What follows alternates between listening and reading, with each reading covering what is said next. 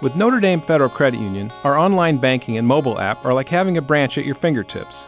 Insured by NCUA and with everything you need to use and manage your accounts 24 7. Hi, I'm Tom Obergfell of Notre Dame Federal Credit Union, inviting you to enjoy better banking where and when you want. Features include bill pay, money transfer, budgeting, early payday program, and much more. Check us out today at NotreDameFCU.com to learn more. Welcome to Truth and Charity with Bishop Rhoades. I'm Kyle Hyman here with Bishop, and a special thanks goes out to our friends at Notre Dame Federal Credit Union for underwriting the show. We have another question from our friends at Rekindle the Fire from the men's conference, leftover questions from your Q&A. It says, what are charisms and how do I find mine? I guess maybe before you get into that, I, I feel like I've heard of charisms more in, you know, maybe the past two to five years than the whole rest of my life. Is, is that is it just me, or are we talking about charisms more lately? Yeah, I mean, I think really with the charismatic renewal that began back in the late 60s, early 70s, mm-hmm. there was a lot more talk about charisms. But it's always been there in scripture. St. Paul writes about the different charisms of the Holy Spirit. Does he call them charisms? Yeah, I mean, I guess Charisma in, in Greek, I'm trying to remember if they're usually translated as charism. Sometimes it might be translated as gifts. Okay, yeah, yeah. Well, I thought maybe to kick things off before you get into this too much, we could take a look at the catechism. There's three paragraphs, paragraphs 799 through 801 that talk about charisms. So maybe if you don't mind, Bishop, I, I could read a paragraph and you could reflect on that. Be happy to. Okay. So, paragraph 799 of the Catechism says whether extraordinary or simple and humble, charisms are graces of the Holy Spirit which directly or indirectly benefit the church, ordered as they are to her building up to do the good of men and to the needs of the world. I think that's a very good description of charisms. And I think it's really good that you, you mentioned that, yeah, there's sometimes extraordinary charisms where, for example, when you read the Acts of the Apostles, which we read during the Easter season, you see kind of more of these extraordinary charisms, mm-hmm. you know, with the apostles after they received the gift of the Holy Spirit at Pentecost. And then even with St. Paul, you know, the power, for example, the gift of healing. Right. Things like that. They're, they are more extraordinary were speaking and they they all understood them in different languages somehow. Yeah. Exactly, exactly. That gift of tongues and so Which, those are two different things, correct? Well, they are. I okay. mean, one is you know at Pentecost, everyone understood the the language, and that was pretty extraordinary. Yeah. The other one's a little more ordinary, I guess you could say, which is when one filled with the Holy Spirit, what they call glossolalia, kind of you're, you're praying and you don't even in words that you don't even understand. Uh-huh. It's just kind of like sounds that come out when yeah. we're praying. So that's that's one of what are called the lesser gifts okay. that uh, St. Paul lists. So that I'm glad you mentioned that. That's different than that extraordinary gift on Pentecost Sunday, okay. when everyone from all these different nations and languages understood what the apostles were preaching. Yeah, yeah. So, but then we we should never forget the simple gifts. Uh-huh. I mean, I think of someone who has the charism for teaching. I mean, mm-hmm. I think of some of our catechists in the diocese or some of our teachers in our Catholic schools who really have this gift for teaching. It's so you can say, okay, it's a natural ability, but it it's also can be seen as a gift from God. Sure. And the key thing in all of these, and we have to discern what our gifts are. That's why we have the called by name program in the diocese or I'm sorry, the Called and Gifted program, uh-huh. which helps parishioners to discern the gifts that they have that they can use for the building up of the church in that parish. Notice how that paragraph in the Catechism says that the Lord gives these charisms for the upbuilding of the church. Right. right. And some people don't know what their gifts are, but then they they do something and they find out, wow, this has really been effective. You know, I didn't know that I was good at bringing consolation to a person when they lost a loved one. Mm. So then they get involved in bereavement ministry in their parish. Um, it's very beautiful. Yeah. So everybody has these different charisms that can help build up the body of Christ. So I, I think that's a, and a, a number of our parishes have this. Are you familiar with the called and gifted? I've heard a lot of good things about it. I know people that have gone through it and have realized gifts and charisms that they didn't really know about before, and that oh, I, I'm actually have this gift, and I and then, then they find something new that they enjoy. How how much overlap is that with like an occupation or vocation?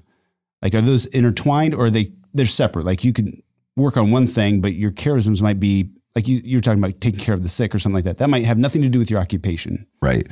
It could or it couldn't. Right, Right. sure. Right. Exactly. it could or it couldn't. I mean, obviously, when they match, that's great. I mean, you know, in a sense of, you know, if someone's in a job that they're not very good at or that they don't enjoy, mm-hmm. you know, it's obviously not very, not necessarily productive. But then, so one kind of has to do a discernment really regarding their career as well. And that, in a sense, you look at both the natural and supernatural. But I think, I think, you know, joy is a sign like, yeah, this, this brings joy, you know, and it's helping people in some way, Mhm. you know. There's just so many examples of that. I mean, I know people, for example, who just have that gift of intercessory prayer, Mm-hmm. you know, where they love to, you know, pray for others and it brings them joy. And of course, you know, that's very efficacious. You know, it's often hidden, Yeah. but, you know, I'm convinced that people who have that gift are praying for me, Mhm. like that's bearing fruit. So there's all kinds of things. There could be like someone, I was talking to somebody who was kind of never, you know, was committed to the poor. They were generous when there were like appeals for Catholic charities and stuff, but they never had really the experience of working with or serving the poor. Mm-hmm. And I invited this couple to participate in actual hands on through the St. Vincent de Paul Society. And they were kind of a little fearful about it. And- then they got involved and they saw, and they would visit the homes of the poor and bringing them assistance. And then they kind of became friends and they saw that they had this gift, you know, because they had mm-hmm. good personality, but there was fear that was getting in the way. So that's where we have to, with the called and gifted, not be afraid to use the gifts we have and realize maybe by trying something out whether one has that charism or not. So is that something you'd recommend everybody should do, or if you're if you feel like you know what your gifts are, your charisms are, don't worry about it. But if you're kind of struggling with that, it's a good thing. Yeah, and I'd I'd say if you have someone that you can you can even ask people like Mm. you can say to friends or family, what do you think would be a way that you think I would be able to serve the church? Yeah.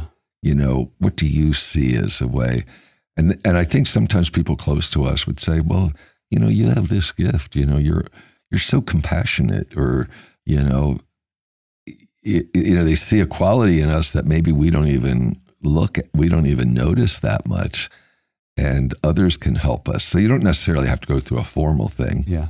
like called and gifted although if your parish has it it's good uh, but even if they don't you can do some individual discernment And I think the thing you said there of, of what are my gifts that I could use to serve the church? I think that's the critical thing there. Like that's that's what we're here to do is to serve the church and not literally the building right that you attend on Sundays, but the church, like you know, serving the poor and the sick and stuff like that is serving the church because we're all the body of Christ. Yeah, building up the kingdom of Christ Yeah. in the world. Exactly. So I feel that second paragraph kind of gets into that of the, the body of Christ. One thing, the first sentence says, charisms are to be accepted with gratitude by the person who receives them and by all members of the church as well. Exactly. It's really sad if, you know, someone, you know, goes to uh, the parish or the pastor or whoever and offers to listen, I think I have this charism. Can, and let's say they're not open to that, you know, that can be a little d- demoralizing, you know. Mhm. And I think that's where, even as bishop, you know, it's important that we that we be open, that I be open to the charisms of others. Hmm.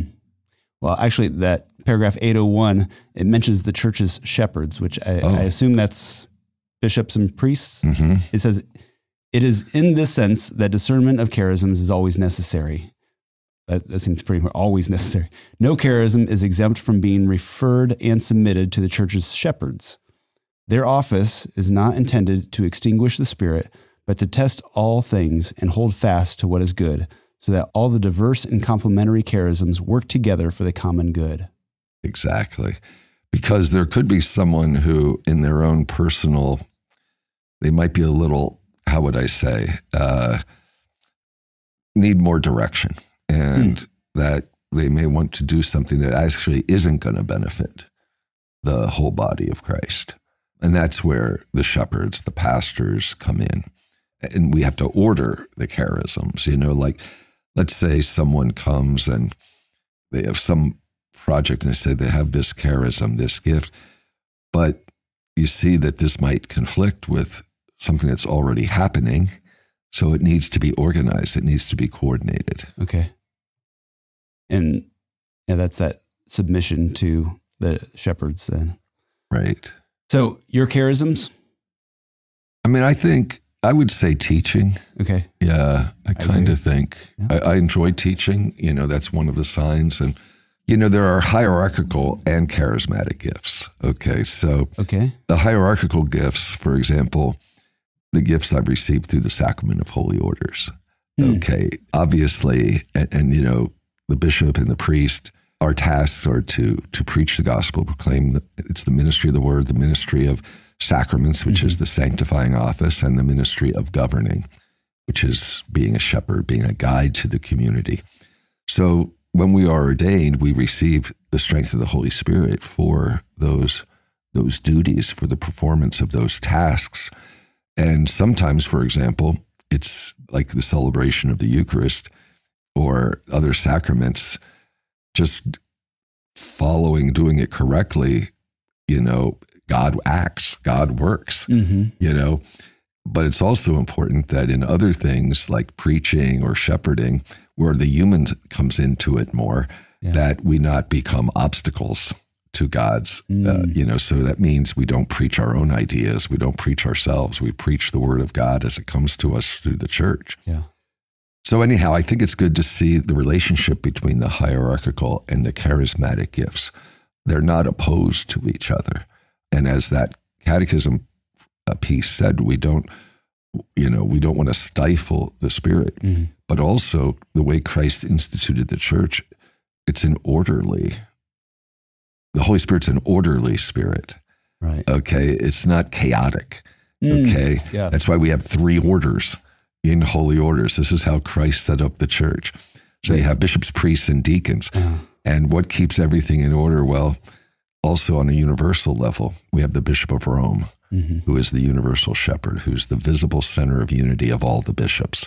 So we have to be in communion with the Pope, with the Bishop of Rome. Mm-hmm. So the way the Holy Spirit works, you see both in the hierarchical and in quote, the charismatic. So they're not opposed to each other, but th- there's a harmony mm-hmm. that's there. Very good. All right. Well, again, the program is called and gifted. I'm sure there's all kinds of different books on this topic as well. Paragraphs 799 through 801 in the Catechism be a good reference as well. And if your parish doesn't offer called and gifted, you could probably go to one that does. Yeah. For the program. Yeah. Exactly. All right. Well, thank you, Bishop. Could we get your Episcopal blessing before we go? Sure. The Lord be with you. And with your spirit. Blessed be the name of the Lord. Now and forever. Our help is in the name of the Lord. Who made heaven and earth. May Almighty God bless you, the Father, and the Son, and the Holy Spirit. Amen. Thank you, Bishop. You're welcome, Kyle. Truth and Charity with Bishop Rhoades is brought to you in part by Notre Dame Federal Credit Union. It's engineered by Josh Skipper at the Diocese of Fort Wayne South Bend, produced by Miriam Schmitz, and edited by Tony Marks for Spoke Street Media.